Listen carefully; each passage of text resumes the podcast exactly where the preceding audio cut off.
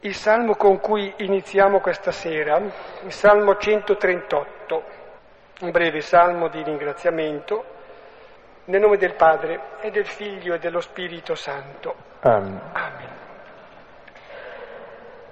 Ti rendo grazie, Signore, con tutto il cuore. Hai ascoltato le parole della mia bocca. A te voglio cantare davanti agli angeli. Mi prostro verso il tuo Tempio santo, rendo grazie al tuo nome per la tua fedeltà e la tua misericordia. Hai reso la tua promessa più grande di ogni fama. Nel giorno in cui t'ho invocato mi hai risposto. Hai accresciuto in me la forza. Ti loderanno, Signore, tutti i re della terra, quando udranno le parole della tua bocca. Canteranno le vie del Signore, perché grande è la gloria del Signore. Eccelso è il Signore e guarda verso l'umile, ma al superbo volge lo sguardo da lontano. Se cammino in mezzo alla sventura, tu mi ridoni vita. Contro l'ira dei miei nemici stendi la mano e la tua destra mi salva. Il Signore completerà per me l'opera sua. Signore, la tua bontà dura per sempre. Non abbandonare l'opera delle tue mani. Gloria al Padre e al Figlio e allo Spirito Santo, come era, Era nel nel principio e ora e sempre, nei secoli dei secoli. Amen. Ecco, del Salmo recuperiamo il senso profondo di riconoscenza al Signore per la sua presenza, per la sua visita fra noi. Questa è un po' la connessione con il brano, che contempleremo questa sera.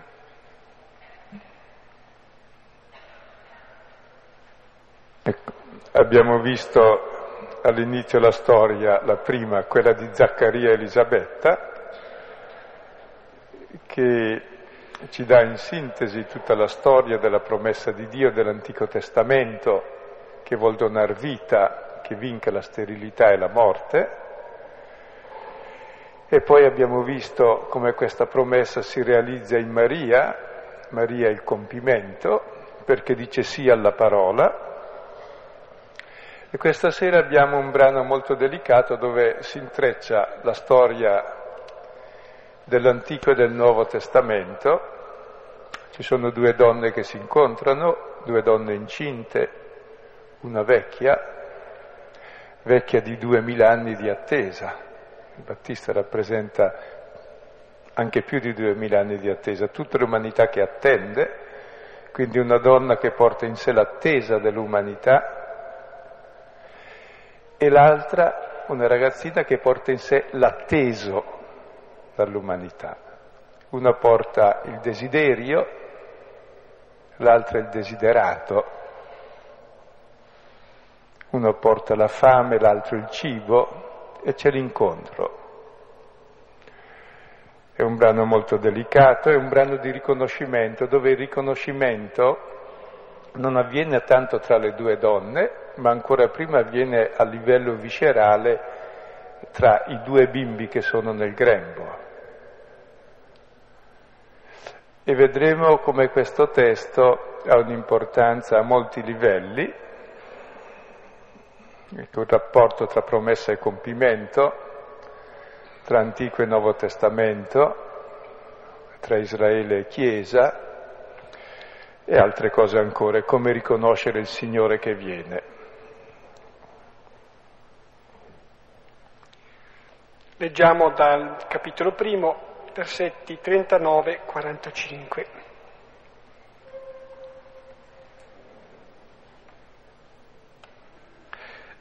Ora levatasi Maria in quei giorni andò verso la montagna con fretta, verso una città di Giuda, ed entrò nella casa di Zaccaria e salutò Elisabetta.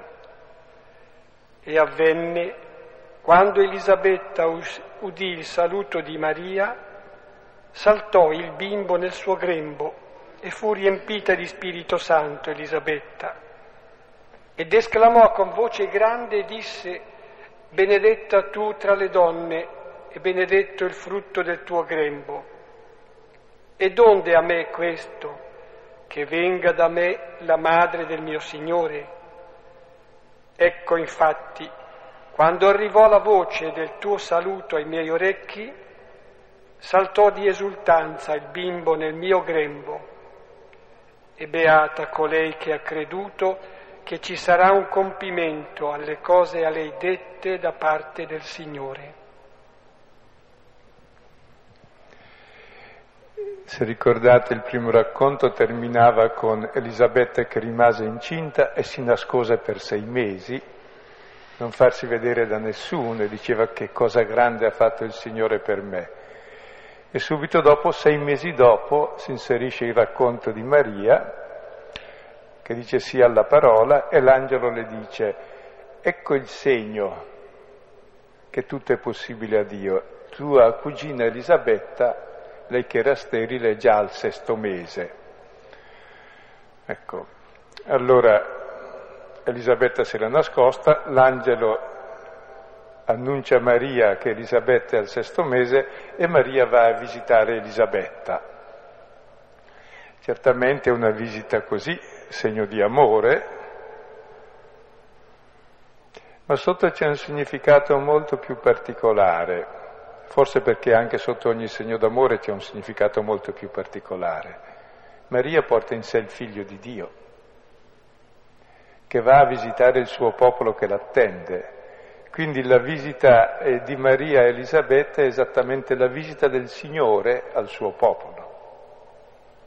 Il Signore è piccolissimo, di pochi giorni. E il Battista lo riconosce.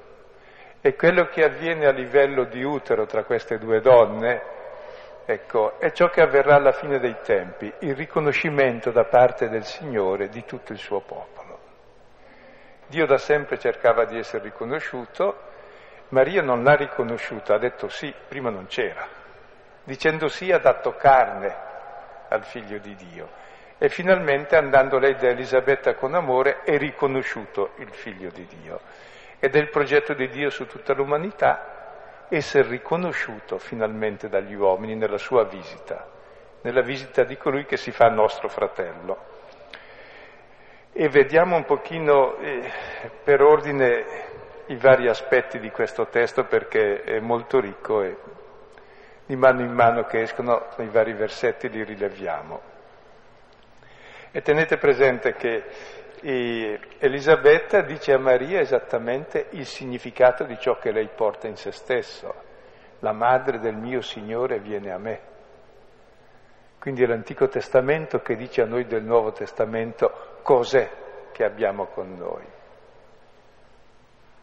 E noi cosa facciamo? Portiamo all'Antico Testamento che è l'attesa il compimento, ma non si capisce l'una senza l'altro, è l'incontro tra i due che dà all'attesa dall'atteso e all'atteso da qualcuno che l'attende, se no non è atteso da nessuno.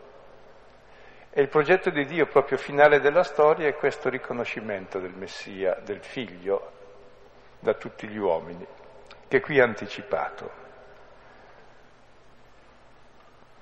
Acquista come un rilievo eh, l'esperienza, mm, la conoscenza e l'esperienza del Nuovo Testamento nella misura in cui si incontra con l'Antico Testamento. Credo che eh, questa forse non è un'esperienza tante volte, spesso, ecco, con una, quella frequenza che sarebbe necessaria. Ecco, ed approfondire questo rapporto, questa lettura congiunta del Nuovo Testamento con l'Antico Testamento. Ora, levatasi Maria, in quei giorni andò verso la montagna con fretta, verso una città di Giuda, ed entrò nella casa di Zaccaria e salutò Elisabetta. Ecco, l'angelo aveva detto a Maria, ecco il segno che nulla è impossibile a Dio, la tua cugina Elisabetta è incinta. Allora Maria va in fretta, va in montagna, in fretta non con ansia, non perché è incerta se è vero quel che ha detto Dio, non con curiosità, va semplicemente per amore e per amicizia e va per vedere il segno, il segno che è Elisabetta. Il segno a cosa serve? Serve per dire il significato di una cosa, no? La scrittura è un segno, dice il significato. Ecco, lei va a vedere in Elisabetta il significato di ciò che è avvenuto in se stessa. In altre parole, la Giudea, i monti di Giudea eh, richiamano i monti che Dio ha scelto per rivelarsi, richiamano tutto l'Antico Testamento. Noi per capire il dono che abbiamo ricevuto, Gesù figlio di Dio, dobbiamo frequentare i monti di Giudea, dobbiamo frequentare l'Antico Testamento, perché è lì che Dio ci ha promesso e ciò che è arrivato in Gesù è esattamente ciò che prima ha promesso. Se non conosco la promessa, non conosco chi è Gesù. L'importanza per noi di ricorrere alla Bibbia, perché è lì che c'è l'attesa di Dio. Se non c'è l'attesa, lui non può venire. È lì che c'è la promessa più grande di ogni fama. Se non conosco questa promessa, io aspetto nessuno. È qui eh, che nasce l'abbraccio tra lui che promette, tra lui che è atteso e la nostra attesa. Cioè praticamente tutto l'Antico Testamento è per noi oltre che una realtà, una realtà sempre aperta, aperta a che cosa? All'incontro definitivo col Signore. Ed è questa in qualche misura la caratteristica di tutta la storia biblica. Parla dell'incontro tra Dio e uomo, un incontro sempre aperto che attende l'incontro definitivo. Di un Dio che ha in simpatia l'uomo, di un Dio che è dono, di un Dio che vuol donarsi all'uomo. La storia del cantico dei cantici è la storia della ricerca tra uomo e Dio. Ecco, se non c'è l'incontro c'è la frustrazione. Però sottolineo, perché ci sia questo incontro bisogna che ci sia in noi il desiderio, l'attesa, la ricerca che c'è in tutto l'Antico Testamento. Senza questo noi non desideriamo nulla, quindi non conosciamo il Signore. Se non lo desideri non lo conosci. Se non lo attendi non lo incontri. Se non lo cerchi non lo trovi. Quindi tutta questa storia di ricerca.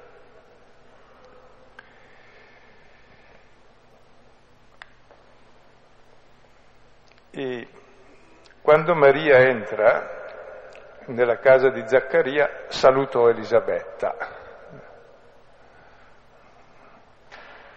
Il saluto, la parola shalom, pace, ecco, non è che Maria semplicemente saluti, Maria porta effettivamente la pace con sé.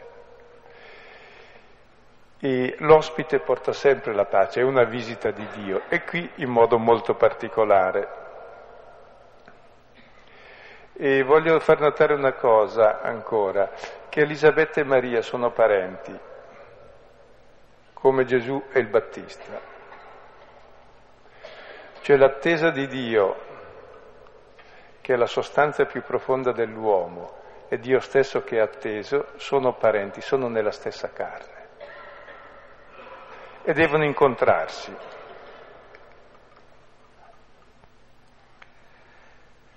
E avvenne, quando Elisabetta udì il saluto di Maria, saltò il bimbo nel suo grembo e fu riempita di Spirito Santo Elisabetta.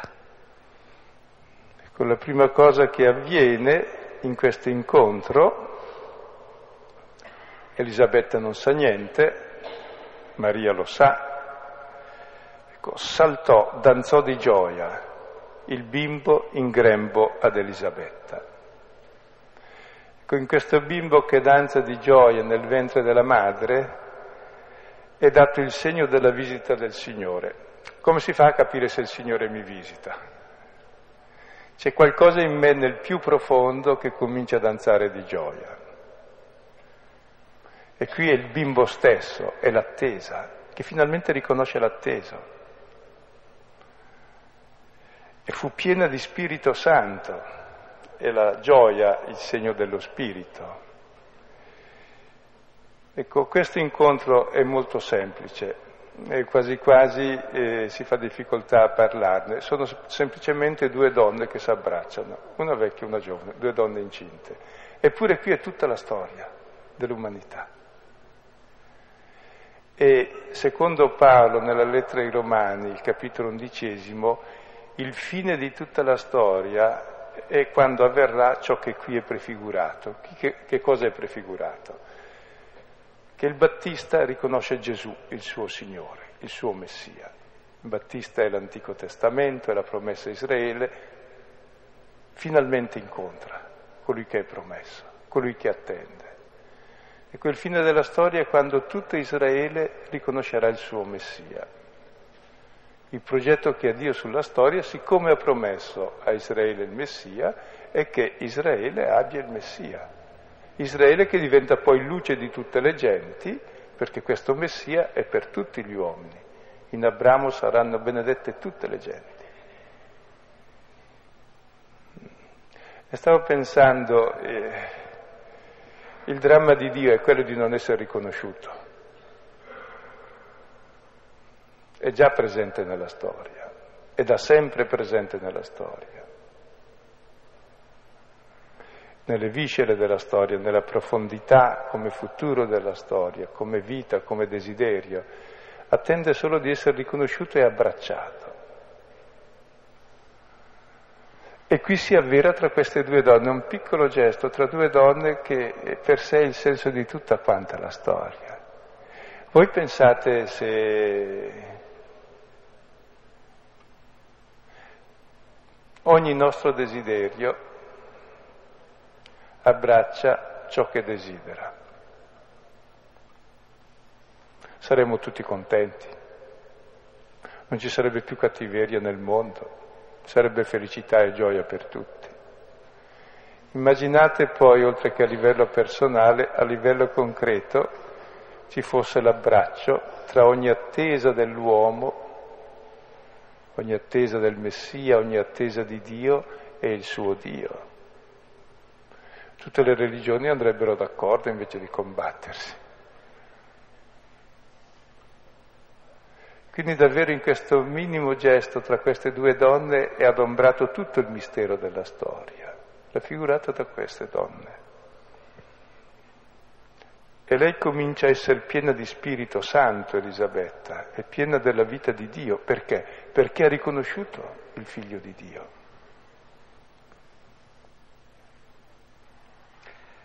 Ed esclamò con voce grande e disse, benedetta tu tra le donne e benedetto il frutto del tuo grembo. Ecco, Elisabetta esclama a grande voce, il bambino danza nel ventre e dice benedetta tu tra le donne e richiama il libro dei giudici quando fu sconfitto col piolo, fu ucciso col piolo da Giaele, il nemico di Israele, Sisera. E richiama poi anche quando eh, Giuditta tagliò la testa a Oloferne e si dice in tutti e due i casi benedetta tu tra le donne perché hai vinto il nemico. Ora Maria non è una che pianta pioli in testa alle persone o taglia le teste, Maria è la discendente di Eva, alla quale fu promesso che la tua discendenza schiaccerà la testa del nemico, cioè del serpente. Maria, essendo quella donna che ha detto sì a Dio, che ha ascoltato la parola, esattamente il contrario di Eva, che aveva ascoltato il serpente e uccide il serpente il nemico. Quindi E Elisabetta riconosce in Maria la donna perfetta, l'umanità perfetta che ha vinto il nemico, che ha vinto Satana, per questo è benedetta. Porta la benedizione di Dio, perché è colei che ascolta Dio. Benedetta fra le donne come Giaele, come Giuditta, è benedetto il frutto del suo grembo. Il frutto del suo grembo è quel frutto che è il frutto stesso del cielo e della terra, il frutto del suo grembo è il figlio dell'Altissimo. Elisabetta intuisce che il dono di Dio per l'uomo è Dio stesso ed è questa la benedizione somma. Vedete, sono misteri così semplici che dico sinceramente c'è difficoltà a parlarne perché sono da osservare e da gustare. È proprio una contemplazione, cioè praticamente una partecipazione eh, profonda a quello che viene svolto, a quello che viene, cioè a quello che viene realizzato e quello che viene annunciato. Ma voglio sottolineare il fatto della benedizione, cioè del benedire ciò che è avvenuto. Ecco, in queste figure di cui si è detto, in eh, Giaele e Giuditta, e anche e soprattutto in riferimento a quello che è detto in Genesi al capitolo terzo. La benedizione per ciò che Dio ha compiuto e compie attraverso il frutto della donna che schiaccia il serpente, cioè vince il male. Benedetta tu fra le donne, benedetto il frutto del tuo grembo. E prosegue, donde a me questo che venga da me la madre del mio Signore. Ecco, questa semplice affermazione richiama Davide e quando vide arrivare l'arca dice, donde a me che venga a me il mio Signore. E si mise a danzare e gridando a gran voce. Quindi Maria è presentata come l'arca dell'alleanza. Voi sapete l'arca dell'alleanza era nel santuario, nel santo dei santi, in quest'arca c'era la presenza di Dio. E la presenza in cosa consisteva? Nell'assenza. Cosa c'era? Niente. C'era solo la parola, le dieci parole. La parola cos'è? È niente la parola. Se ascoltata la parola diventa presenza e vita. Ecco Maria è la nuova arca dell'alleanza dove la parola, siccome ascoltata, diventa carne e diventa la madre del Signore. E la visita del Signore ci viene sempre attraverso chi l'ha ascoltata e gli dà carne e la annuncia a noi, la porta a noi perché anche noi l'ascoltiamo e diventi carne. E quindi questa arca dell'alleanza è un po' l'immagine di ciascuno di noi che diventiamo poi tempio dello Spirito. Nella misura in cui ascoltiamo la parola, diamo carne alla parola e diventiamo la presenza di Dio nel mondo perché siamo vivificati dal suo Spirito. Siamo il nuovo santuario, non fatto da mani d'uomo, E è il luogo dove abbiamo visto precedentemente, è il luogo della gioia questo qui, ma lo vediamo subito dopo ancora. Sottolineo il fatto di questo stupore che peraltro è giusto per noi, per questo fatto che è ancora più giusto da parte di Dio, cioè si sente questa donna, Elisabetta, come indegna della vicinanza della Madre del Signore, ma è proprio di Dio farsi vicini, vicino a coloro che si sentono eh, umili, si sentono indegni in qualche modo, tipico del Signore. Ecco infatti, quando arrivò la voce del tuo saluto ai miei orecchi, saltò di esultanza il bimbo nel mio grembo. E queste parole che dice Elisabetta e vengono dette due volte in pochi versetti. Prima come racconto, saltò il bimbo nel grembo di Elisabetta. E ora Elisabetta dice, ecco, quando ho sentito la tua voce, saltò di esultanza il bimbo nel mio grembo. Ripetuto due volte vuol dire che è il centro di tutto il racconto. Come facciamo a riconoscere la visita del Signore? Ecco, perché ci visita. E poteva essere benissimo che saltò il bimbo nel grembo di Elisabetta, Elisabetta sì, si sarà accorta di qualcosa, ma non ha saputo cosa voleva dire. Come a noi capitano tante cose nella vita molto profonde che non sappiamo cosa dire o addirittura le dimentichiamo.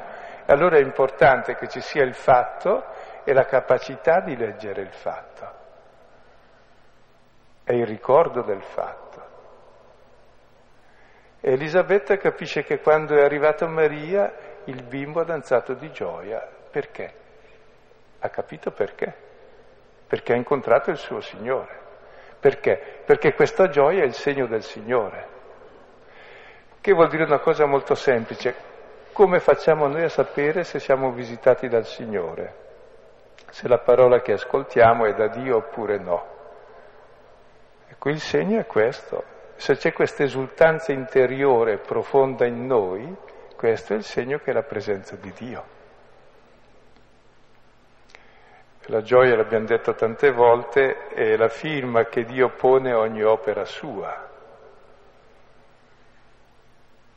Dio è la pienezza di amore e di vita.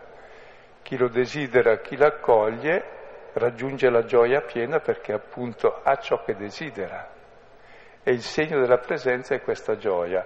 Provare a registrare tutte le gioie della vita, soprattutto quelle che possono venire anche senza nessuna causa. Perché è proprio di Dio dare gioia, perché dentro di noi, nella nostra profondità, c'è già presente Dio ormai, attraverso la sua parola, la sua visita. Sta a noi accorgercene. Si tratta che in genere noi siamo fuori da noi stessi e allora non ci accorgiamo mai. Però in questo centro profondo di noi non può entrare il nemico, ci abita solo Dio. Solo se noi ci accorgiamo e entriamo, sentiamo che c'è Dio, c'è la sua gioia e lì riconosciamo il Signore. Saltò di esultanza il bimbo nel mio grembo. Ecco, provate a accorgervi sempre di ciò che avviene nel profondo del vostro cuore in termini di gioia. In termini di tristezza avviene tantissimo in superficie. La minima cosa ci turba. Ecco, più in profondità c'è la presenza di Dio che ci dà gioia, fiducia, speranza. E quando questa diventa una visita eh, abbastanza precisa sua, ecco, ci risveglia Devo stare attenti a queste cose. E beata colei che ha creduto che ci sarà un compimento alle cose a lei dette da parte del Signore. Ecco, è la prima beatitudine del Vangelo, ne conterrà ancora altre, il Vangelo di Luca, Beato vuol dire mi congratulo con te, sei veramente fortunato, sei veramente felice. E questa è la beatitudine fondamentale. La beatitudine fondamentale dell'uomo è quella di credere alla parola, di aver fiducia in Dio, di ascoltare la parola di Dio. Come l'infelicità dell'uomo è non ascoltare la parola di Dio, non aver fiducia nel Padre, Così l'origine di ogni felicità è aver fiducia nel Padre, credere al suo amore, credere alla sua promessa. Se non posso fidarmi di mio padre e di mia madre, che felicità ho nella vita? Mio padre e mia madre mi hanno abbandonato, ma il Signore mi ha raccolto. Questa beatitudine della fede è di ogni credente ed è la radice di tutte le altre beatitudini. E la maledizione fondamentale, dicevamo, è quella appunto capitata già nel giardino col serpente, è quella di non credere alla parola. E quando dicono a Gesù beata colei che è stata tua madre, Gesù cosa risponde? Chi è mia madre? Chi sono i miei fratelli? Beati quelli che ascoltano e fanno la parola. E quando un'altra donna gli dice beato il ventre che ti ha portato, il seno che ti ha allattato, Gesù risponde beati quelli che ascoltano e fanno la parola. Cioè l'ascolto della parola corrisponde al ventre, perché se ascolti concepisci l'altro, lo lasci entrare. E il fare la parola vuol dire farla crescere, allattarla, nutrirla. Questa è la beatitudine della fede. E questa beatitudine è proclamata da Elisabetta, dall'Antico Testamento. Perché? perché il fondamento di tutta la, la storia di Israele è esattamente di, eh, inizia con Abramo che credette alla parola del Signore e lì si mette in moto tutta la storia della salvezza. E Maria credette con pienezza e noi ogni volta che crediamo e quando cominciamo a credere che si compiono le promesse del Signore, ecco che si mette in moto ogni beatitudine. Ora, eh, questo testo so che ha tante altre cose da dire, ecco, e rimango sempre fisso con la fantasia alla scena senza riuscire a esprimere bene quel che sento di queste due donne che si incontrano e da una parte si vede tutta la storia dell'attesa, tutta l'umanità rappresentata da Elisabetta, Elisabetta vuol dire Dio ha giurato, Dio ha promesso, quindi ogni desiderio dell'uomo mosso dalle promesse di Dio, e dall'altra parte Maria che porta il compimento. E le due cose messe insieme sono, fanno scoccare la scintilla della gioia della vita, la beatitudine piena per tutti. Come testi così di approfondimento oltre al salmo che abbiamo pregato all'inizio 138, altri due salmi proponiamo, il salmo 34 e il salmo 67. Dall'Antico Testamento Genesi al capitolo terzo, 14 e seguente. Ecco, è la promessa di, della donna che con la sua discendenza vincerà il male poi dal libro dei giudici, la figura che prefigura Maria, cioè eh, Giaele, e poi dal libro di Giuditta al capitolo tredicesimo. Veniva citato anche il danzare di Davide di fronte all'arca, dal secondo libro di Samuele al capitolo sesto. E del Nuovo Testamento la lettera ai Romani al capitolo undicesimo, ecco è l'incontro eh, dell'Antico e del Nuovo Testamento, è l'incontro della, di Israele e della Chiesa. Terminiamo qui. Colpito moltissimo perché io leggendo la parola ho sempre rimorsi e turbamento, paura. Quindi desidererei e ringrazio in anticipo per questa spiegazione. Grazie. Non so se avete sentito bene, diceva, la parola deve portare esultanza. Come mai a noi capita spesso che leggendo le parole sentiamo solo rimproveri e rimorsi? In Quaresima poi è tipico, convertitevi. Ecco, è vero, e, e credo la parola può essere letta in due modi. Il primo modo è un ordine, ciò che io devo fare. Supponete la parola più bella della Bibbia, amerai il Signore Dio tuo con tutto il tuo cuore, eccetera, no? Ecco, se io la intendo come un ordine, questa parola mi un, come grandissimo rimprovero. Io non amo Dio con tutto il mio cuore, con tutta l'anima, con tutta la vita, con tutte le forze. Allora cosa faccio? trasgredisco il comando fondamentale della vita. Gesù dice fai questo e vivrai, siccome non lo faccio vuol dire sono morto. Quindi leggo questa parola come rimprovero. Questo lo facciamo mediamente. Ecco, oppure possiamo leggere questa parola come buona notizia. Io posso amare Dio con tutto il cuore, con tutta l'anima, con tutta la vita, con tutte le forze, perché? perché Dio per primo mi ama con tutto il cuore, con tutta l'anima, con tutta la vita, con tutte le forze. Allora non è una cosa che devo fare io innanzitutto, ma è una cosa che fa Lui per me. E nella misura in cui sperimento questo, posso farlo anch'io. Tornando indietro all'anno scorso facevamo Giovanni, Gesù che lava i piedi. Gesù dice, beati voi se fate le, le, cose che avete capito, se capite e fate queste cose. Ora noi possiamo dire, noi non siamo beati perché non le abbiamo capite e non le abbiamo fatte, chiaro. E il Signore le fa per noi lo stesso, ci lava i piedi. Se accetto che Lui mi lavi i piedi, allora sono beato. E la risposta non è chiarissima, ma non so se avete capito. Posso leggere il Vangelo come ciò che devo fare io è disperante o ciò che fa Dio per me, allora mi apre una possibilità nuova. Quindi non leggere il Vangelo come legge, ma come dono. Sono rimasta intatta da questo abbraccio e pensavo come nel piano di salvezza le donne davvero hanno un compito le cose più, più infinitamente grandi e, e piccole come questo abbraccio sono donne, come al sepolcro, come ai piedi della croce. E niente, ho, ho pensato e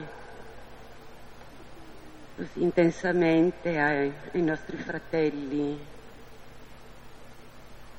fratelli di Gesù, fratelli nostri che forse apparentemente sembrano non riconoscere il figlio di Dio Gesù, ma nell'abbraccio delle due donne certamente ci sono loro e ci siamo tutti. Sì, adesso confesso una cosa, mentre parlavo, vi sarete accorti che non riuscivo a parlare perché stavo pensando a una cosa, all'abbraccio tra queste due donne che è il senso di tutta la storia. E questa immagine mi, mi seduceva tanto che non riuscivo a dire niente perché cosa vuoi dire? Eppure è il grande mistero. Tutta la storia dell'attesa, dei desideri dell'umanità che si sono sintet- cristallizzati eh, in Mosè, nei profeti, nell'attesa di Israele, ecco che sono in Elisabetta, anzi nella sua pancia. E dall'altra parte, colui che è il futuro e il principio di tutto, ecco che è dall'altra parte. E i due si incontrano. È il senso di tutta la storia cosmica nell'abbraccio di queste due donne.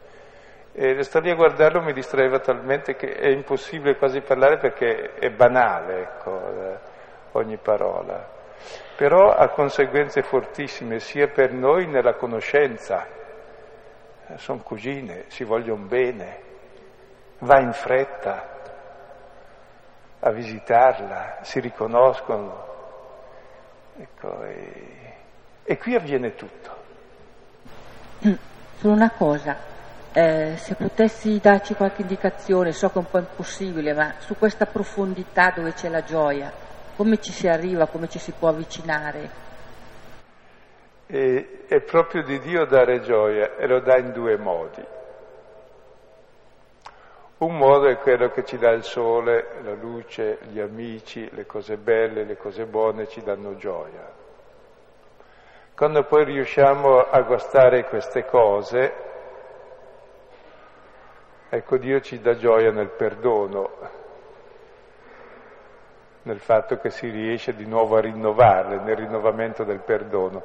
Questo è un tipo di gioia molto bello, cioè gioire di tutte le creature perché sono dono di Dio e poi dove le uso male e dove sbaglio gioire del perdono suo e dei fratelli. Questo è già un segno grandissimo di Dio, fondamentale. Poi c'è un altro segno di Dio profondo. Quando leggo la sua parola, questa sua parola libera in me i desideri più belli del cuore. Allora mi riconosco e provo gioia. Quando questa parola mi parla di amore, di vita, di felicità, di dono, di perdono, di zoppi che camminano, di ciechi che vedono, di mani che si aprono, di orecchi che odono, di bocca che parlano. Dico, finalmente l'uomo è uomo, ascolta, vede, parla, comunica, cammina, si muove, dona, perdona. Questo mi dà gioia. È un secondo livello, la parola. Prima la creazione e la storia, poi la parola. Poi c'è un terzo livello più profondo ancora, che Dio è interno a noi più di noi stessi. Ogni volta che entriamo in noi troviamo sempre la luce, al di là di tutti eh, i disturbi di superficie che ci possono essere.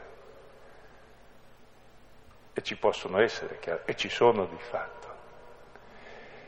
Ecco, una caratteristica ulteriore ancora è che questa gioia ci può essere anche quando ci sono e dispiaceri e difficoltà. Non cessa davanti a questi perché la gioia di, comp- di una compagnia più profonda rispetto a quelle cose negative che pur capitano, perché la storia la conosciamo. È una gioia che nessuno può rapire perché è la gioia di colui che mi ama più della propria vita. È la gioia che hanno anche i martiri, se no mica ce la fanno è la gioia di chi è lotta per la giustizia e per la verità, pur pagando, ma è contento, se no non lo farebbe.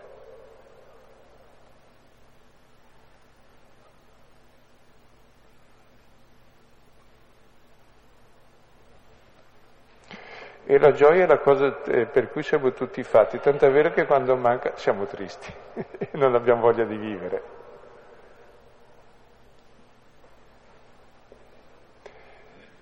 E la gioia esiste perché c'è un amore corrisposto, corrisposto a un amore che vediamo nei fatti, ecco, i fatti positivi o nel perdono, un amore che vediamo nei racconti, nella parola che ci apre alle speranze, ecco, è un amore più profondo ancora che avvertiamo nel cuore perché nella fede sappiamo che il Signore ci ama più di noi stessi e più di se stessi, di se stesso. Una nota ancora si potrebbe fare e nella domanda si diceva come possiamo raggiungere questa gioia. Eh, mi viene da pensare proprio che mm, forse non è che la si debba raggiungere perché se è proprio del Signore dare la gioia, questa gioia, la sua gioia ci raggiunge, è lei che viene verso di noi. Credo proprio che noi frapponiamo degli ostacoli gli ostacoli possono essere di diverso, di diverso genere, intoppi ne possiamo mettere al Signore. Non è che magari siamo colpevoli ecco, di quello che eh, crea difficoltà al raggiungimento della gioia sua per noi. Però saper questo credo che apra già qualche prospettiva. Sappi che c'è, viene verso di te, ci raggiunge. Credere questo forse ti libera già da ostacoli. E suggerisco un esercizio da fare sulla stessa linea. Ecco, ogni, ogni volta che siamo tristi, ci capita spesso, rannuvolati, è perché siamo davanti a noi e ai nostri problemi. Ecco, proviamo in quel momento a metterci davanti a Dio, al suo amore per noi, con un atto di fiducia.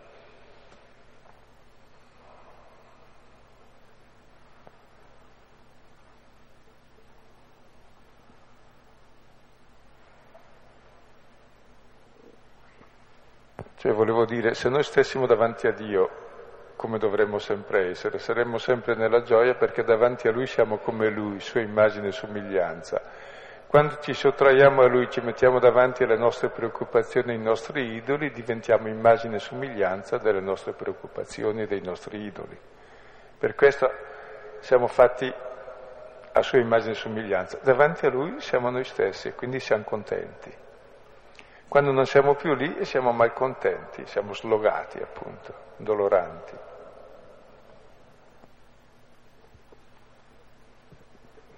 Ho trovato nel racconto di questa sera una linearità sorprendente in mezzo a avvenimenti grandi e la contrapponevo invece a tutta la farraginosità degli apostoli, degli apostoli maschi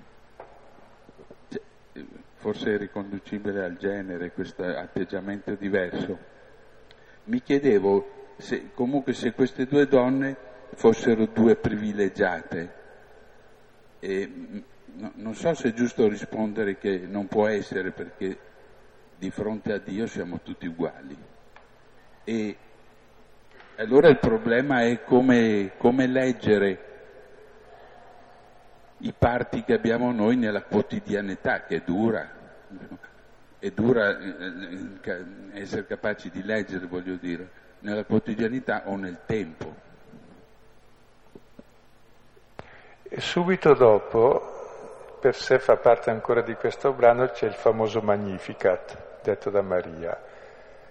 Cioè dopo questo incontro Maria ha la capacità di leggere tutta la storia passata e futura in modo diverso attraverso ciò che sta avvenendo in lei in quel momento. Lo vedremo la volta prossima. Cioè quindi diventa un nuovo modo di vedere la realtà, questo incontro nella gioia, che apre la storia a un futuro sorprendente e che ha radici lontane. Cioè da occhi nuovi questa gioia, fa vedere la storia. Ed è il cantico che contiene praticamente tutta la storia biblica rivissuta in poche frasi.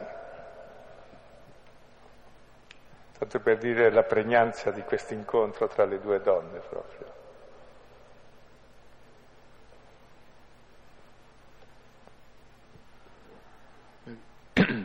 Mi è piaciuto il tuo parallelo tra il concepimento e quello che può avvenire in, in ognuno di noi sempre quando ascoltiamo la parola e la eh, esercitiamo. Quindi anche questo è forse un esercito di gioia. Avete mai provato anche come la gioia più grande che possiamo provare e dare sia ascoltare ed essere ascoltati? Perché se uno ti ascolta, ti concepisce davvero, ti lascia vivere in sé. Hai una vita in più sei accolto. Ed è la gioia fondamentale questa, proprio anche tra le persone. Poi Dio, appunto, siamo immagini di Dio, ma è la stessa, la stessa cosa.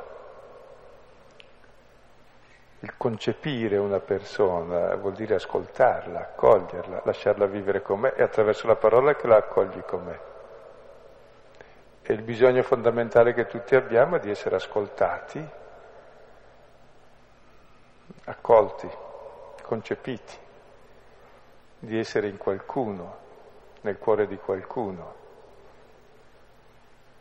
Addirittura si esiste per quello, senza quello non si esiste. Se no si cerca di esistere facendo cose strambe o facendo immagini di sé, ma perché manca questo invece? Che è la verità di ogni persona. Dio ci concepisce così, è puro ascolto Dio di noi. Tra l'altro tra queste due donne che si accolgono scocca la scintilla di Dio, della presenza di Dio che è pura accoglienza, proprio in questo accoglimento reciproco c'è il divino, la gioia. A me ha colpito ehm, come descritta la grandezza di questo incontro, senza nessun riferimento, con un'assenza totale di riferimento temporale, di testimoni, sono solo queste due donne che, che, che si incontrano. In fondo Maria ha fatto tanta strada, probabilmente è venuta accompagnata, ma non c'è nessun riferimento rispetto a questo. È bello, e poi l'unico riferimento, entrò nella casa di Zaccaria e salutò Elisabetta. Zaccaria non c'entra. Ovviamente era fuori casa, scusa, ma comunque è bello che si entrò in casa di Zaccaria e salutò Elisabetta. Eh sì. Forse perché a quell'epoca le donne non avevano una casa. no, eh, si salutavano almeno, è bello, salutò Elisabetta. Perché il problema è proprio di Maria e Elisabetta. E tra l'altro è quasi un racconto assoluto. Levatasi Maria in quel giorno andò verso la montagna in fretta verso la città di Giuda. Entrò in casa di Zaccaria, salutò Elisabetta e poi scocca tutto, sì, è fatto molto bene. Uh, volevo, uh, siccome ha sottolineato il fatto che Maria, mi sembra di aver capito, va da Elisabetta con fretta ma senza ansia, volevo qualche suggerimento su questo argomento, sul fatto che riescano a vivere un'esperienza talmente grande senza ansia. cioè una, quasi una terapia evangelica c'è sul, uh, sull'ansia, però vorrei qualche indicazione. Ma io mi accorgo che riesco a vivere le cose più stupide con ansia più piccole, le cose serie invece ci sfuggono perché abbiamo l'ansia. cioè le cose belle eh, sono gioia e desiderio e questa fretta sottolinea qualcosa che è tipico dell'amore e del desiderio, no? eh, cerca di accelerare i tempi, però mm, è una fretta gioiosa, cioè non è quella fretta ansiosa, dice cosa sarà, non è, non è, che va per dire cosa sarà, sarà vero, eh, c'è un disastro, no, c'ha la gioia di andare a trovare l'altra. E allora eh, questo amore mette anche ali ai piedi, ma non è una, cosa, una forma di ansia, di preoccupazione. C'è la gioia e il piacere dà molta più velocità nelle cose che, che l'ansia che anzi blocca, si consuma tutta l'energia nella... Sarebbe andata adagio se fosse stata ansiosa, forse. Oppure sarebbe stato lì un mese prima di decidere se partire o no. Eh, io ho sentito stasera più volte come facciamo sapere quando il Signore viene a trovarci. A me è rimasta sempre questa, questa, questa ansia di capire quando, come faccio a capire se nella parola eh, sento solo il rimprovero, come faccio a capire quando il Signore, il Signore viene a trovarmi. Grazie. Ecco che il Signore non ti rimprovera, ma siamo noi a rimproverarci, o il serpente ancora, è la sua parola. Dio non è rimprovero e quando Dio quella prima sera disse Adamo dove sei non era per rimproverarlo, ma per andare a passeggiare con lui. Ed era la menzogna che era in Adamo che ha fatto sì che si nascondesse perché chissà cosa adesso mi fa. Quindi davvero la parola un po' alla volta ci libera da questa falsa immagine di Dio, che allora ci permette di trovare la gioia, anzi ci dà la gioia perché ci fa capire che Dio è diverso, non è uno che ci rimprovera, è uno che ci cerca. Io chiedo se questo incontro fra Elisabetta e Maria possa essere per um, l'incontro che ci può essere fra l'anima, una persona, e, e l'incontro con il suo Dio senza il muro, per cui è un incontro libero di amore e di gioia. È assurdo questo pensiero, ma non so. Tutte le interpretazioni sono possibili, anche quella di Meister Eckhart, ma lasciamola per ultima, perché ce n'è più serie prima. C'è il fatto storico, la vita, l'esistenza, poi sono vere anche quelle. È vero anche quello, eh. Però bisogna partire per gradi, cioè che prima sono due donne che si vogliono bene, se no non succede nulla. E poi queste due donne hanno una storia precisa, se no non succede quel che succede qui. E questa storia precisa richiama una storia precisa che è la storia del mondo, che è l'attesa del mondo che Dio ha creato in Israele attraverso la promessa, ecco, incontri colui che ha atteso. Poi dopo è vero anche la lettura mistica dell'anima con Dio, ma senza togliere dal resto, se no, eh, se no appunto perde le radici, perché Dio e l'anima senza una storia sono nulla, cioè o posso far dire tutto quel che voglio.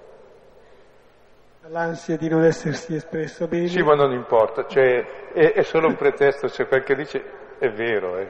Prego, prego, prego. Sì, sì. Allora, c'è la morale che uno segue anche se non conosce Dio.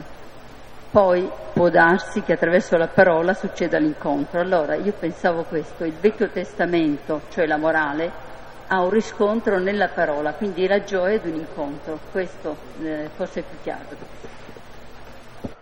Io avevo inteso perché ci sono anche altre interpretazioni che va benissimo, il Natale dell'anima di Meister Eckhart, qui ci sta benissimo e a me piace molto, però appunto eh, è bene vedere anche tutto lo spessore dell'umanità di queste donne, della storia che sta dietro e della storia che sta avanti anche. Cioè, il segno del compimento della storia è questo riconoscimento concreto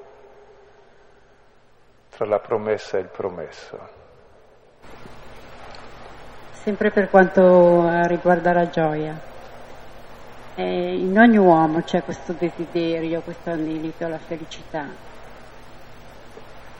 Allora possiamo capire anche da questo che se è Dio che dà gioia, siamo fratelli, quindi abbiamo questa unità di origine e anche unità di destino. E poi volevo chiedere anche un'altra cosa, una precisazione. Ci sono gioie che possono non provenire da, dal Signore, gioie provengono dal Sì.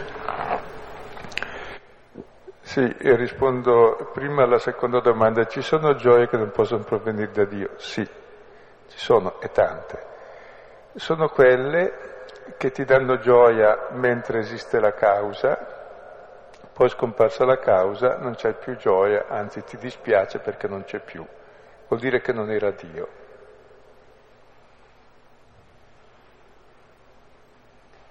Non sto lì a spiegare, si può anche spiegare perché. Insomma, se ti sogni di mangiare e poi ti svegli è perché hai fame e non hai mangiato. Se invece hai mangiato, dopo mangiato sei sazio, anche il ricordo del cibo, se era buono e dell'amicizia ti piace. Cioè un buon ricordo di una cosa vera è verissima e te la porti dentro e ti dà gioia ogni volta che, che la ricordi. Se invece era un'illusione ti dispiace che non c'è più. Quindi il segno della gioia di Dio è che c'è anche dopo quando è scomparso il momento, cioè che anche nel ricordo ti dà gioia. Come il segno di ogni cosa vera, cioè una relazione vera e ricordare un amico ti dà gioia, anche se in quel momento non c'è la cosa che ricordi perché c'è stata quella volta. Se invece quella volta era un'illusione o non sei sicuro che sia stato un segno vero di amicizia, allora eh, ti manca. Dopo qui mi piace che il termine gioia altrove si userà, ecco, e più che la gioia si dice la sensazione della gioia, questo saltare. C'è il bimbo che salta dentro le viscere, quindi qualcosa che si muove dentro nel profondo e di molto vivo. Ecco, quindi descrive la gioia attraverso una sensazione profonda di qualcosa che salta e si muove nella percezione, ecco, una commozione profonda di gioia. Non sempre così, può essere anche più pacifica. Qui però era, aiutava molto l'immagine appunto del bimbo di sei mesi.